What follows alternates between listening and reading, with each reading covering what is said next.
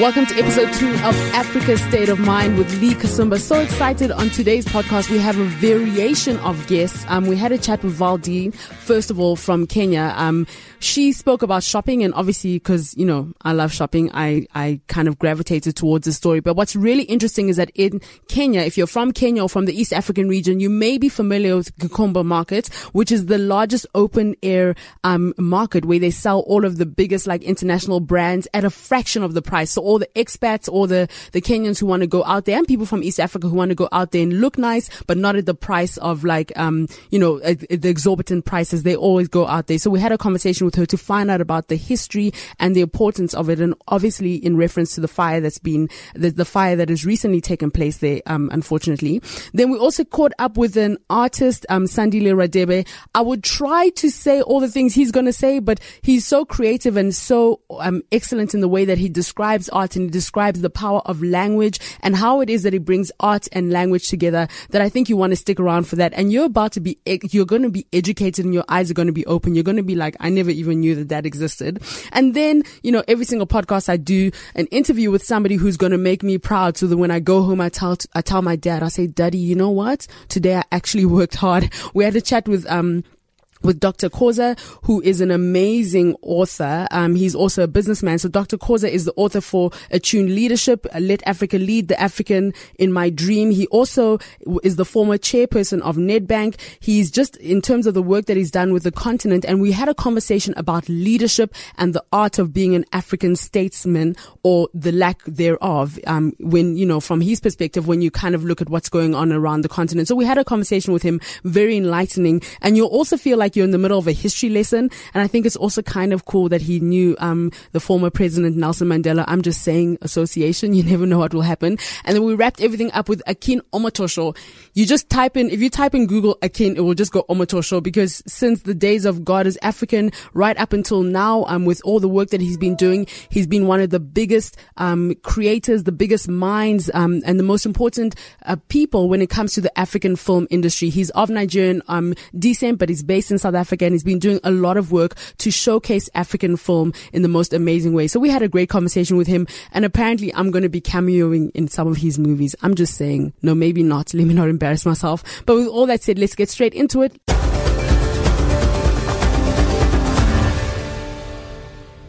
Hi Valdi, welcome. Mambo. uh, Barisana. Uku fresh? No, okay, I'm just trying to like, you know. Welcome to the show, Valdi. How are you doing? Very well. How are you? I'm good, thank you.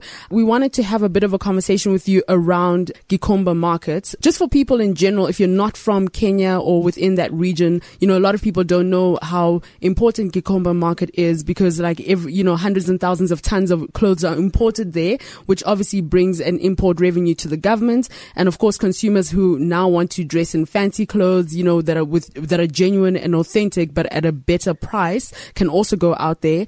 But on the other hand, um, people who are industrialists and perhaps the, the competitors of Gikomba market feel that it has undercut the Kenyan, um, textile industry and the local garment industry. Now, obviously on Friday, the 6th of October, if I'm not mistaken, there was a fire that happened at Gikomba market. If you could just from your perspective, give us an idea of why you feel the Gikomba market is important economically and historically historically to the people of Kenya? Well, Gikomba market is actually the largest informal market in East Africa. Mm. So it's not just Kenya's uh, largest market, it's the whole of East Africa. It stretches over kilometers. Mm. There are thousands upon thousands of stalls. And as you said, a lot of these clothes are, are donations from the West. Mm. So people make a living. Uh, they support their families by selling these secondhand clothes that were destined for charity, mm. um, but that then end up um, in these pavement markets, as they're known um, here in East Africa, you'll know if you've been uh, that yeah. uh, this is a source where people get a lot of their clothing simply because it's unaffordable for them to go and shop uh, for new clothes at places like Edgar's or Woolworths. Um, plus, um, Kenya has a massive informal economy. In fact, it's estimated that about 95% of this country has an informal economy and only wow. 5% is, is formalized. So you can understand that this is how many people actually make a living, put their children through school, put food on the table. So Kiko Gikomba market and the trading that happens there is a critical lifeline mm. for many, many informal traders um, in Kenya. You raise a lot of very important and valuable points, you know, especially with regards to 95% of Kenya's economy being informal. With regards to the competitors and the industrialists, which sort of people do you feel see Gikomba market as being a competitor or not being good for the um, Kenyan economy and industry as a whole? I think that people who might be um, trying to formalize the Kenyan economy, so there has been a massive um, push towards that. Um, in recent years, you've seen new style malls come up, but you've also seen um, international companies try and enter the market, uh, particularly South African companies um, as well. So there's Jet stores, there's mm. Woolworths, um, and so forth. So those are the kind of competitors. But the thing about Gikomba is that it has such a massive legacy. It's been around for mm. for a long time. Mm. Um, it's literally like Kenya's closed treasure market. Mm. Um, a lot of people, expats included, go and shop there. Um, so, so that is why it is so important uh, for the country. Um, but I think that having a fire at Gikomba isn't new. There is a fire practically every year. Wow. Uh, last month there was a fire there as well, back in September. And I think what makes this one different is that given the current political situation and the fact mm-hmm. that arson is suspected, it's gotten everybody uh, to pay attention to what it is, but also the fact that there's been two fires uh, consecutively in two months makes you see that government isn't really addressing the fact that the, the market is overcrowded. Access mm. uh, for firefighters is incredibly difficult because there are so many stalls packed so close together. Um, it is a constant fire hazard, and there isn't a fire station close to there. Mm. Uh, so they're seeing all of these problems. And what the Gikomba traders now want is for the government to actually formalize uh, the market, to set up stalls where they will be able to, to have some form of shelter, but that isn't made of just a wooden structure mm. where they hmm. hang the clothes or put the shoes that out or the fire. dishes. Mm. Absolutely. That inc- increases the hazard. Thank you so much um, for just spending time with us in Africa State of Mind. Enjoy the rest of your day. And I'm looking forward to shopping with you? I am looking forward to, to showing you um, my hood, so to speak. Thank you so much, Valdi. Enjoy the rest of your day. Africa State of Mind with Lee Kasumba. Get it on iTunes now. Dr. Khoza, it's such a privilege and just like it's amazing to be able to speak to you and to have you in Africa State of Mind. I tried to think of like a clever way to introduce you, but I kind of struggled with it because your work, like, you know, from attuned leadership to let Africa lead, the African in my dream really embody all that uh, this podcast, Africa State of Mind is all about. Um, you're obviously mm-hmm. very successful in terms of the business and banking sector and you, you're a voice for people, even though you're really powerful, you're a voice and a very necessary voice where you speak out against and speak for what is right the whole time. So welcome to Africa State of Mind. It's such a pleasure to have you on the show. Thank you very much, Lee. Um, let's talk about, first of all, your book, Let Africa Lead, that was forwarded by Nelson Mandela, but more from the perspective of obviously like when we look at the way that things are within South Africa and Africa at the moment, everybody has a view that they know what, you know, the late Nelson Mandela would have thought about the leadership in South Africa and in Africa. And, you know, everybody's like, he would have been on this side, on that side, from having a relationship with him and knowing him. What do you think he would have thought about the state of leadership in Africa at the moment in general? I'm inclined to believe that he would have been um, a bit depressed with the majority of leaders that have emerged now. He would have been somewhat uh, disappointed also with uh, the retrogression on the concept of the African Renaissance. Mm-hmm. Whereas his successor actually went so far as to dub this um, century the the African century. Mm-hmm following the disappearance of the five that actually came up with the concept of the African Renaissance and uh, were exponents for it, namely uh, Thabo Mbeki, President Obasanjo, Bouteflika, and uh, to a degree the then president of uh, Senegal. Uh, following them um, disappearing from the scene, we don't have real exponents who actually champion the African or Pan African cause. Neither do we have uh, the kind of leadership in South Africa, African leadership, that actually um, is concerned about exploding myths about Africans mm. and um, as serving as exponents for that which is wholesome where Africa is concerned. Mm. So I believe um, he would have been a bit disappointed about that. He might have been fairly satisfied with the degree to which um, Mbeki was uh, leading South Africa as a technocrat mm. who understood globality and the whole process of globalization and how best um, to position South Africa and Africa beneficially, or at least equi-beneficially from the global, globalization process. Uh, the leadership that we have now cannot even conceptualize globalization. When they go to China, they forget that China is a continent. It's not just a country. Mm. the various regions are even bigger than most African countries. But when, when Africa comes here, when uh, China comes here, they behave like they were just uh, mono, one monolithic country that uh, is working for the benefit of a country called China. And here, we cannot even think regionally. You have uh, little countries like um, Lesotho, even imagining that they can actually engage in an economic tangle with China China. I mean, there is no question as to no... who will be, trump, will be trampled. It's, it's just like a massive tango between the elephant and the mouse. Mm. Um, it, it's clear who will be trampled over. So Africa should, at the very least, think regionally. We should just about do nothing with a China unless we went there as SADC and then the person more preferably as Africa per se. But we actually have to stop being a continent in fragments and find ways of aligning the regions uh, as in ourselves, yes, SADC and your particular part of the country, mm. the East African community, and ECOWAS at, at the very least. Mm. But ideally, also have uh, in there what people dub uh, Central Africa and the Maghreb region. That uh, vision was actually envisaged and was being very well articulated by the five that I referred to, who were the conceptualizers of the African Renaissance. That's so true. You know, um, Dr. Khoza, when you brought the analogy up between uh, with China and how it's like the elephant and the mouse, you know, I've, I've been blessed enough to be able to go to a lot of different African countries, and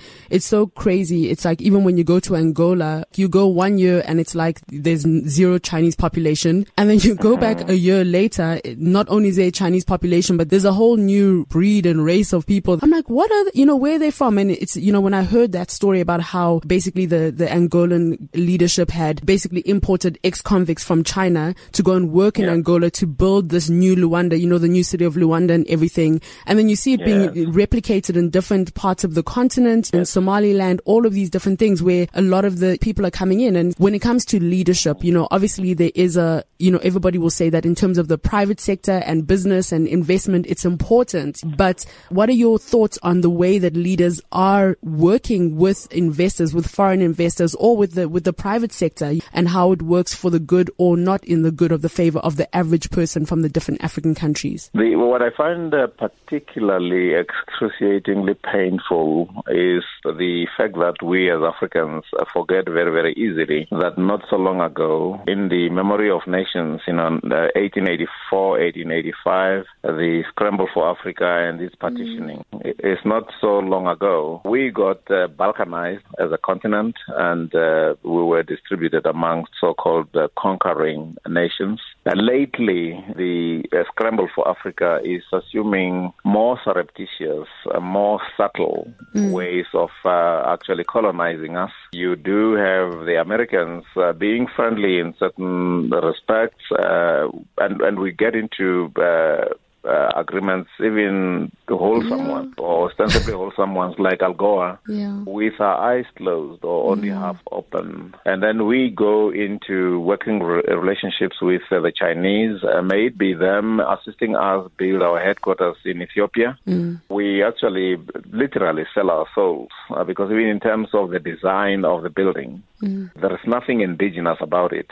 And, and yet we do have um, architects that we should insist work hand in hand with uh, the Chinese exactly. to, to make sure that we give our headquarters a an, an African character. Mm. We should also make sure that um, whatever they do ostensibly for our good, the terms are ours because this is our continent, this is our country. But as things uh, appear to be panning out, they come in, essentially design the stadium, provide the floodlights, tell us what the regulations uh, for the play are going to be, and appoint the referee. And we Wow. just move in there, play like very, very blindly, and then get to be eternally grateful for the fact that they have actually come here. There is a sense in which uh, there are um, industries where we should actually dictate terms. Uh, you take food security. You mentioned Angola, you mentioned the DRC, you mentioned your own country in Uganda. If you drop a seed anywhere in the bush, it will germinate. Yeah, Uh, some yeah. areas, some areas are so so Fertile, fertile. exactly. Yeah. In Uganda, you And don't have to work hard for it. It it just germinates. Yes.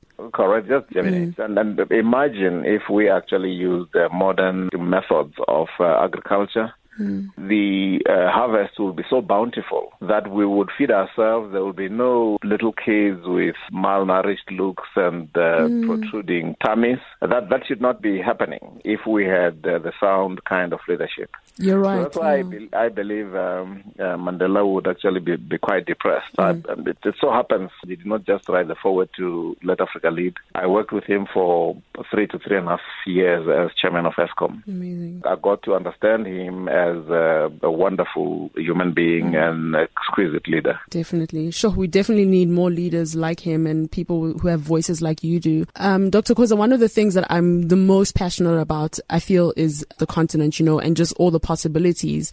And I've mm-hmm. often had conversations with friends and everything where I just feel like the biggest letdown for me, and people can say whatever, and, and I know that we don't only look to leadership, is the fact that I do feel that the leaders of Africa, just in general, are not doing, you know, the continent a service. So if we look at like some of the bigger events that have happened in 2017, so in Cameroon, you know, there's a whole fight happening between Francophone and Anglophone Cameroon. In Rwanda, Kagame was praised as being an amazing leader and, you know, he's done a lot, but there's been a referendum where he can stay in power until 2034 and it's now constitutionally correct. Um, President Museveni has been in power longer than I've been alive, you know, which is, I mean, you know, when my aunt was, I was having a conversation with her when she said, I was like, wow, he's been there 36 years. I'm like, that's longer than me, you know?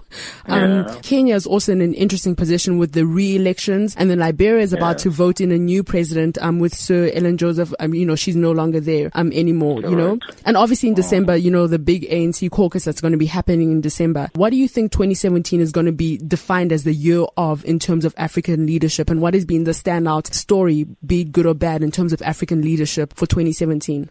You cover uh, an entire tapestry of what is happening on the continent. I happen to experience some of the tragedies uh, unfolding personally. Um, the company that I chair lately, Globeleq, is an investor in, in Cameroon.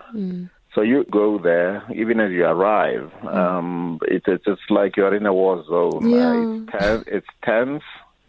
And essentially, all because colonizers or colonialists took charge of us, and partitioned us um, into Anglophone and Francophone, and we succumb to those manipulations. Forget that at core we are all Africans, that the, the boundaries are essentially uh, artificial, that we effectively belong together, and we should actually consolidate, align ourselves, and then use Africa as our anchor and relate to the rest of the world. But your question is, what do I find most depressing? I think all of the uh, instances that you have uh, mentioned, I find Kenya particularly worrisome.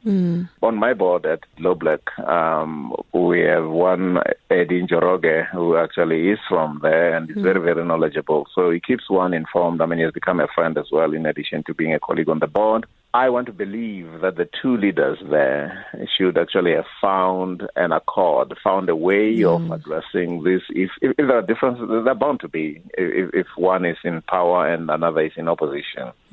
But, uh, you know, blasting each other in public the way they do, is ridiculous, uh, you ta- know. talking talking as though there was no Kenya with a commonality of purpose, which is what is, I believe, key. I am me extremely depressed, uh, essentially because uh, both leaders I I had uh, I had grown to cherish and respect, and one was pinning one's hope on either one of them actually winning. mm. because I believe uh, there is a sense in which I think either one of them could actually have done a good job. But uh, one of the things that uh, I consider very, very important where African leadership is concerned one of the key features uh, that I believe we need to develop as African leadership is to make sure that we produce leadership that is politically and, and personally as gracious, honorable, and magnanimous in defeat as it is in success. Wow. So when I experience what I uh, uh, observe in, in Kenya, that, that's where I say, as I believe we actually feel uh, we are actually doing ourselves in as Africans. And I want to believe that um, we should also develop the kind of, of leadership that does not shy away from you know difficult or unpopular decisions or measures mm. uh, like we tend to do now I think very, very importantly, the maturity of leadership in in Africa should assume the understanding that the success of others does not necessarily diminish their own success, but adds to the commonwealth. All of these are signs of maturity that I believe we should be working be, towards. And during the presidency of Mbeki, because it was very cerebral, very intellectual, these were beginning to take shape. Mm. But right now, if I went to the president of the day and, and spoke this language, he would be totally lost, essentially because what conceptual basket he has is empty. Sure. Dr. Khoza, thank you very much for spending time on Africa's State of Mind. Okay. Thank you so much, Dr. Khoza. Good luck. Africa State of Mind with Lee Kasumba. Get it on iTunes now. Good morning, good morning, good morning. Shouldn't have had milk. Guys, I don't sound clear. I can hear the milk in my. I'm joking. Everyone just look at me. They're like, Lee, just get on with it. Good morning. How are you doing, Sandile? I'm okay, yourself, Lee. I'm all right. Thank you. Welcome to Africa State of Mind. So excited to have you here. Thanks for having me here. I'm a lover of art and creative, and I really believe that it plays such a huge role with regards to um, bringing people from the continent together and really painting pictures, excuse the pun, yeah, yeah. you know, and, and painting our stories as Africans to the rest of the world. Mm. Talk to us about how it is that you got involved in art. Um, since childhood, I've always been drawing. Yeah, uh, but good drawing, or like the kind where your parents were like, "Look." I was I was just copying everything that was in front of me, mm-hmm. and everybody got used to the fact that Sunday is going to be the last one to eat because he's finishing his drawing. Mm. So I started by copying uh, Mike Tyson, cars, anything in front of me. I wow. just copied, copied. That's how I developed my skill. Yeah, and it was a natural thing. Nobody like told me do this. It just liked mm-hmm. it. And did you ever get any formal training in terms of art, or was it just, I mean, from that stage at all? No, no, no. Um. I started learning. I was formally trained at varsity, okay. like uh, throughout my whole life. I've mm-hmm. just been self-taught. Mm-hmm. Uh, yeah. And just with regards to formal training and, and African art, because, you know, I, I feel that within the continent in general, when it comes to the creative, a lot of people are, they're like natural talents and there isn't always that much emphasis, like whether you're in music or whatever the case may be, mm-hmm. the emphasis is not always put on in terms of getting formal training. Everybody's like, mm. we're creative. Our people have been talent. doing it. We've got talent. Yeah, talent is everything, you know? Yeah, what are your views on that? Um, specifically from the artistic perspective, you know, if people say to you, they're like, I want to be an artist. This mm-hmm. is what I want to do, but I know I just have the talent. Like, what are your what are your thoughts on that? Being formally trained gives you a balance. You, I mean, of course, uh, raw talent is important. It's, it's your drive, it's your reason for doing what you're doing. Mm-hmm. But at the same time, once uh, you've put whatever you are gifted in onto, uh, made it a, a commodity, you need to find a way of locating it within an industry and making sense of how it works and which involves a lot of other things uh, marketing yourself promoting yourself mm-hmm contracts, engaging, interacting, responding to people, and also seeing the relevance in what you're doing in relation to the rest of the world. Mm-hmm. So, like, formal training allows you to locate yourself within the industry in a way that you have a clear sense of where you could go, what are your possibilities, you mm-hmm. can see mm-hmm. your trajectory as a cultural practitioner within that industry. Okay. Yeah. And that's really interesting, actually. Like, you should, like, I wish everybody would actually understand just the importance of it, you know? Because Mm. I do find, especially now, I think with the way that the world has gone and with social media and all of this stuff, everybody just has this thing where they're like, I'm just talented and I can just get about it and everything is overnight. Yeah. Um, but for you, um, in terms of your first big break as an artist, where Mm. did that come from? Like, what was the first big break? Cannot pinpoint one particular instance, but there's been a few that have been significant for me. Okay. Uh, Let's talk about those. Yeah, I did a solo show. Um, that was like one major thing for me. Mm-hmm. I also curated a, a show um, for Everard Read Cape Town. Oh, That was a- wow. that was another one. Talk to us about that show because that was quite, Yeah. yeah. It was, um, well, Everard Read Cape Town approached me like, yo, Sandile, this is uh, the idea we have in mind. How do you mm-hmm. feel about it? Give us an idea, then we look at it and respond to you. Mm. I came up with the concept Material City, which was essentially focusing on the mate- use of materiality in Nice. visual communication. Mm-hmm. And they liked the idea, and then I had a few ideas that I felt worked experimentally and explored materiality in their practice mm-hmm. to give their interpretation or understanding of what mater- how materiality informs the understanding of city on or in a in not, not in a general sense but more specifically uh, human habitation and how materiality is used to make meaning uh, for human beings uh, in any given setting. So that was uh, roughly the the idea, and um, got these artists. They were excited to be on Yeah. board, and they made work. I looked at the work, visited them, Wow. yeah, curated the work. Um, yeah, did a lot of back and forth interaction. So I got to learn about how I think about materiality Mm-hmm. through how they uh, practice or involve materiality in their practice. Okay. Yeah, yeah. Oh wow, that's amazing. That's awesome. And you, you're collaborating with Afropunk and Umuzi um, currently on a project, which is so awesome to see language and art kind of collaborating. Talk to us about how firstly you got involved in that, and then then we'll get into the whole idea around the you know the relationship with language and art and African culture. Okay. So let's yeah. Um, generally, in my work, I work with uh, language and how language uh, permeates every aspect of human interaction, Mm-hmm. uh, specifically text, the written language.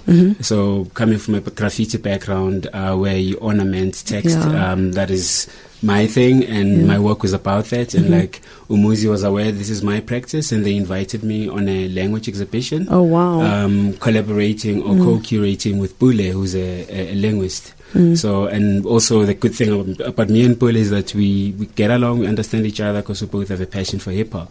So it's easy for us to. we all three now have a passion for hip hop. Awesome, awesome. yeah, yeah, yeah, yeah. Yeah. So like yeah, they invited me, and then we uh, they had this uh, language idea, and then like me as an artist that Yeah. Mm-hmm. works with uh, writing systems, and more specifically Isibheqe Sohlamvu, which is a indigenous Southern African writing system, which is what I'm using in my work, Mm-hmm. Yeah. as well as graffiti lettering, which is the Roman alphabet, Yeah. Latin alphabet, and uh, and Isibheqe Sohlamvu, which is something more indigenous. Yeah. Um, and that was my contribution as a visual um, artist who Mm-hmm. works with language writing systems, and Pule is a linguist who deals with his uh, writing systems. And if there was one other African country where you'd like to go and share your art and, and collaborate with artists, which African country would you pick? Too many. Too many- Ethiopia that comes to mind Yeah, now. Yeah, yeah, yeah. yeah.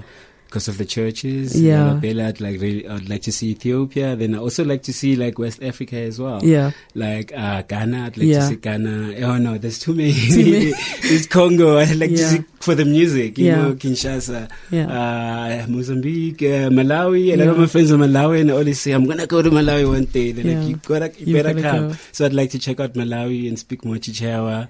Um, Zambia, Zimbabwe. Oh no, there's too many. It's I too to many. see the whole of Africa. yeah, Cool. yeah, I'm yeah. sure you will. Yeah. Thank you so much for spending time with us, Sandile. Thank you for having me on the show. Cool. Africa State of Mind.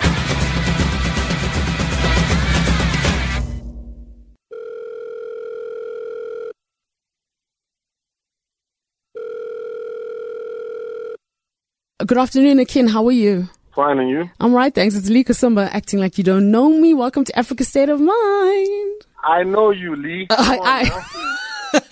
Come on now. Akin, the amount of movies that I tried to be in that you were you were you creating and you said no every time. You literally like you burned my heart. I'm like, I can I can act, you know? I know, I know. You know, you know what? It's, it's about trying to find the right project, Lee. we got to find the right project. Uh, I'll, I'll pretend that I believe you for now. It's all good. Akin, welcome to Africa State of Mind podcast. So exciting to be able to have this um, conversation with you, and thank you for taking time out in your day. Thank you for asking me, and um, yeah, great to be on, and congratulations. Oh, thank you so much. So, Akin, let's just talk a little bit about. Um, obviously, you know, you're Nigerian, but you've lived in South Africa for bulk of your life. Um, let's talk about for you the differences between the Nigerian and the South African film industry as somebody who works in both industries and who's now working in the Nigerian and South African film industry. What are the key similarities and the, the key differences? I think, um, firstly, I, I guess the, the one thing would be the Nigerian film industry. Obviously, we know about Nollywood and the, and what that what that infrastructure has meant for not only Nigeria but the success in mm. terms of the diaspora and everybody consuming that kind of content. Mm. And and for me, the takeaway from Nollywood is always the idea that it started from nothing. Like there was no government support or anything. This mm. thing came from uh, you know blank VHS tapes basically Mm. to to the point. And I you know I always say you start at blank v- VH, VHS tapes, and then there's D'banj singing about Genevieve. and um, and then in that track, uh, you know, Oliver Twist, twenty years later. Yeah. So so that idea of, of, of, of that is always quite inspirational. And I think, and South Africa, obviously, also, you know, when we were doing God is African, and, mm. you know, there was no kind of government, there was no support actually at the mm. time. And to now, where we're at a stage where the Department of Trade and Industry has stepped in, and you have all these other players stimulating the growth of the film industry, both industries are actually at a very fascinating time, which is why you're seeing a bit more Nigerian South African collaboration. They've always been there, mm-hmm. kind of underground, but now it's becoming even more and more official. Nigerian delegations coming to KZN and, and vice Amazing. versa. So both industries for me have always um, had potential, and hopefully in the next couple of years they can band together more constructively and, and, and start to make uh, uh, uh, much more impact. Um, and, and like I say, you know, you go to the cinemas, you'll see Nigerian films out there in South African cinemas, and hopefully the same thing for South African and South African films have been released in Nigeria. So there's there's something exciting beginning to happen, uh, even though it has been happening, but now it, it seems to be, you know, coming to the fore. Akin, let's also just um, get into the whole idea. You know, with with with Nollywood, for example, you know, obviously, um, I think if I'm not mistaken, they're amongst the highest producers of film. Nollywood is amongst the highest producers of film, second to Bollywood only, if I'm not mistaken. Um, you know, but like, how important do you think quality in general, like for Africa as a whole, in terms of creating films, is versus like the quality of the stories is versus the technical aspect? You know, because Africa's got a lot of stories, um, but uh, a huge thing is that when it comes to technicalities and putting it together, that seems to be one of the the challenges that the industry in Africa as a whole is still dealing with. How do, how do you feel that we should get past that? Well, you see, I think that that even that idea of the technicalities, um, you know, I think when people when people talk about that, they, they they're thinking of the beginning of uh, a particular movement, as opposed to if you look, you know, as early as last year. Especially in terms of the Nigerian film industry, you know, there was a focus on Nigerian films. This year at the Toronto Film Festival, there were, you know, Nigerian films in there. So the, the Nollywood has moved in a sense that there's what even what they call a new Nollywood, hmm. where these things of how does it look and all that, that's like that's way past. So the, the, pro, the you know, unfortunately, we never talk about African films in a continuum. Unfortunately, hmm. we're always talking not not not not not in the circle, but I'm saying the audience is always almost fed this as if everybody's starting from the block, as opposed to actually that new Nollywood has been around. I'm even saying new Nollywood, and that new Nollywood has been going for like 10 years, and they've produced different kinds of films that that that are so different from the early days of, of Nollywood. So actually, it's not a it's it's a um it's not a true reflection of what's going on on the ground. Where I think uh, Nollywood has been very successful in the audience, building the audience, of Yep. people creating an appetite for the films. And and South Africa, where where we have a lot of work to do, is getting people excited about the films on a on a regular basis. Without you know, I know Nigerian directors who they finish one film, it's in the cinema, they in like they they're moving on. The audiences are like, what's going on? You know, um, if you start, the the the audience is hungry for that content. I find here people are hungry for the content, but the, the, the, the move to getting people into the cinemas or is, is always a question of how do we get people into the cinemas and how do we get people excited about our content. And I think that's where the two industries are different, and that's where we can try and get better Mm. at building at building the audience. Definitely. I'm not sure if I answered your question. No, you answered. You more than answered it, Akin. I forgot that you're so clever. I'm just kidding, Akin. And then also you've you've you've gotten to work with um, Mo Abudu, who's possibly one of the wow, just what she's done in terms of the the general TV and film industry in Africa is it's like nothing short of like phenomenal. You know. Absolutely, absolutely. So just you with because if I'm not mistaken, you were involved with the TV series 50. You were dir- Yes. Yeah. So, yes, I, I, I directed um, the the um, 26 episodes of the of the of, of 50, and and and again that was an interesting experience because, like you're saying, here's Mo.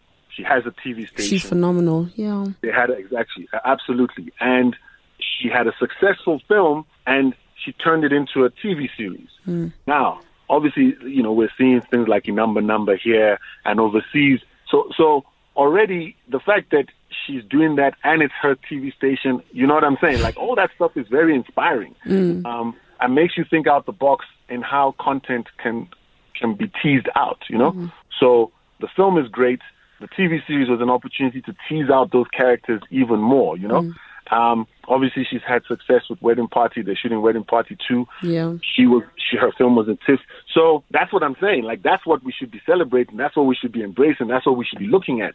And and you see, like every Thursday night, you know, there's the live tweets. There's the you know the audience really respond to the material. So so she's phenomenal. She's amazing. She's somebody who I have um, tremendous amount of respect for. Yeah, I really, I love her. I actually hate the word hustle, but I really love her hustle. I think it's just amazing.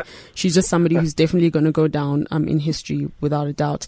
Um, and Akin, you've also, I mean, obviously you're just, I mean, you know, it's like how there's like, people just have one name, like you just say Akin, everyone goes Omotoso. Like everyone just knows you're that guy. Not, not in my circle. I still got to introduce myself. Oh, it's because they're just fronting. Don't even worry. Please, are big. They're just lying now. Eh. Everywhere I've been around the continent, people know your name, bruh. Um, did you see how I switched all those different country accents? Do you see? I can act, yeah, Akin, I see. but you're not, you, you still don't have a heart for me to be in your productions. Don't worry. I'm just saying, it's, it's just we got to find the right project. You know, I want you to come out correct. I want you to come out correct. his way of saying we need to find a very easy role that she's not to mess up. But Came before before we let you go. Um, just talk to us about um just your latest work um and what you're excited about in terms of um product projects that you're working on. Um, yeah, what's your forecast? Uh, Well, i you know, also just speaking about Nigeria, there's another phenomenal uh, producer called Ego Boyo, who uh, just finished a film called uh, Hotel Called Memory, which is a silent film. Yes. Um, uh, and um, that, and that- sorry, sorry to interject. To have a silent film in Nigeria is amazing because Niger, you know, you know your people. You guys, you don't know how to talk, how to not talk. we had a phenomenal we had a phenomenal screening at the at, at the Lights Camera Africa Festival where Wow. people were totally blown away, um, and the experience was very unique. Yeah. So just to also salute producers like Ego who, Mm. who are brave and wanting to try new things in the Nigerian space. And the film premiered at the Black Star Film Festival in, Wow. in um, Philadelphia, and it won the audience uh, the audience prize for favorite experimental film. So Hotel Amazing. Called Memory. Uh, which stars Nigerian uh, Nse, who is a big star. She's Also awesome, stars- yeah. I think she was in Yeah, 50 those- as well, if I'm not mistaken. she was in 50 yes, as well. yes, yes. yeah. So it stars Nse. It also stars Mabatu, Wow. Nomzamo Mbatha. So we have a good Pan African sort of um, um, cast going there. Yeah. And and you know more more upfront, obviously uh, Vaya, which we which which opens in cinemas October 27th here, which has also been quite phenomenal. Mm-hmm. I think you've you've won three awards for that. Yes, yes, we've done we've done very well. Very blessed with the film, and now and now uh, you know it's coming out um, in cinemas here, and um, you know I'm I'm still I'm writing new things. Um, got a documentary coming out next year, something called The Color of Wine, which looks at the history of the transition from apartheid to democracy, but through the through the lens of the wine industry, um, and looking at four black filmmakers as they try to break into the market in the in the, from '94 onwards. So, I mean, I'm continuing to write and you know keep keep, on the hustle and the grind, trying to bring these stories. You know, and just, you know, before we wrap up, as you write, don't forget to write me into something. Just kidding. I I can. I Akin, just to, um, if you can give us your social media handles and then also wrap up by telling us what it is that you, when you think Africa's state of mind, what comes to your mind? Um, when I think Africa's state of mind, I think excellence. Hmm. I like that. I think. That's awesome. That's awesome. Thank you so much, Akin. Enjoy the rest of your day and congratulations on all your past work, your current work, and on all the amazing things that you're doing. And thank you for telling Africa's stories and helping us document who we are as a people. Thank you so much, and all the best to you as well. And uh, see you on set soon. Akin, please, me, I'm Ugandan. I'll believe you. Thank you. Thank, Thank you. you. Thanks so much. Thank you so much for hanging out with us on Africa State of Mind with Lee Kasumba. Don't forget to hit us up on Twitter at Africa State Mind. Twitter was a bit selfish with the with the word allocation that they gave us, so it's at Africa State Mind. On Facebook, join us on Africa State of Mind. Um, be part of the Facebook group. We'll be posting all the pictures and just like a few cool things. And and I think I'll probably start to write a few because as you can tell, I like to talk a lot, so maybe I should write a lot, and then that'll make me not talk as much, if you know what I'm saying. But then also be sure to subscribe, subscribe subscribe to iTunes Africa State of Mind with Lee Kasumba. Subscribe to the podcast and also let us know who it is that you want us to profile on the show. Thank you so much. Africa State of Mind is all about excellence.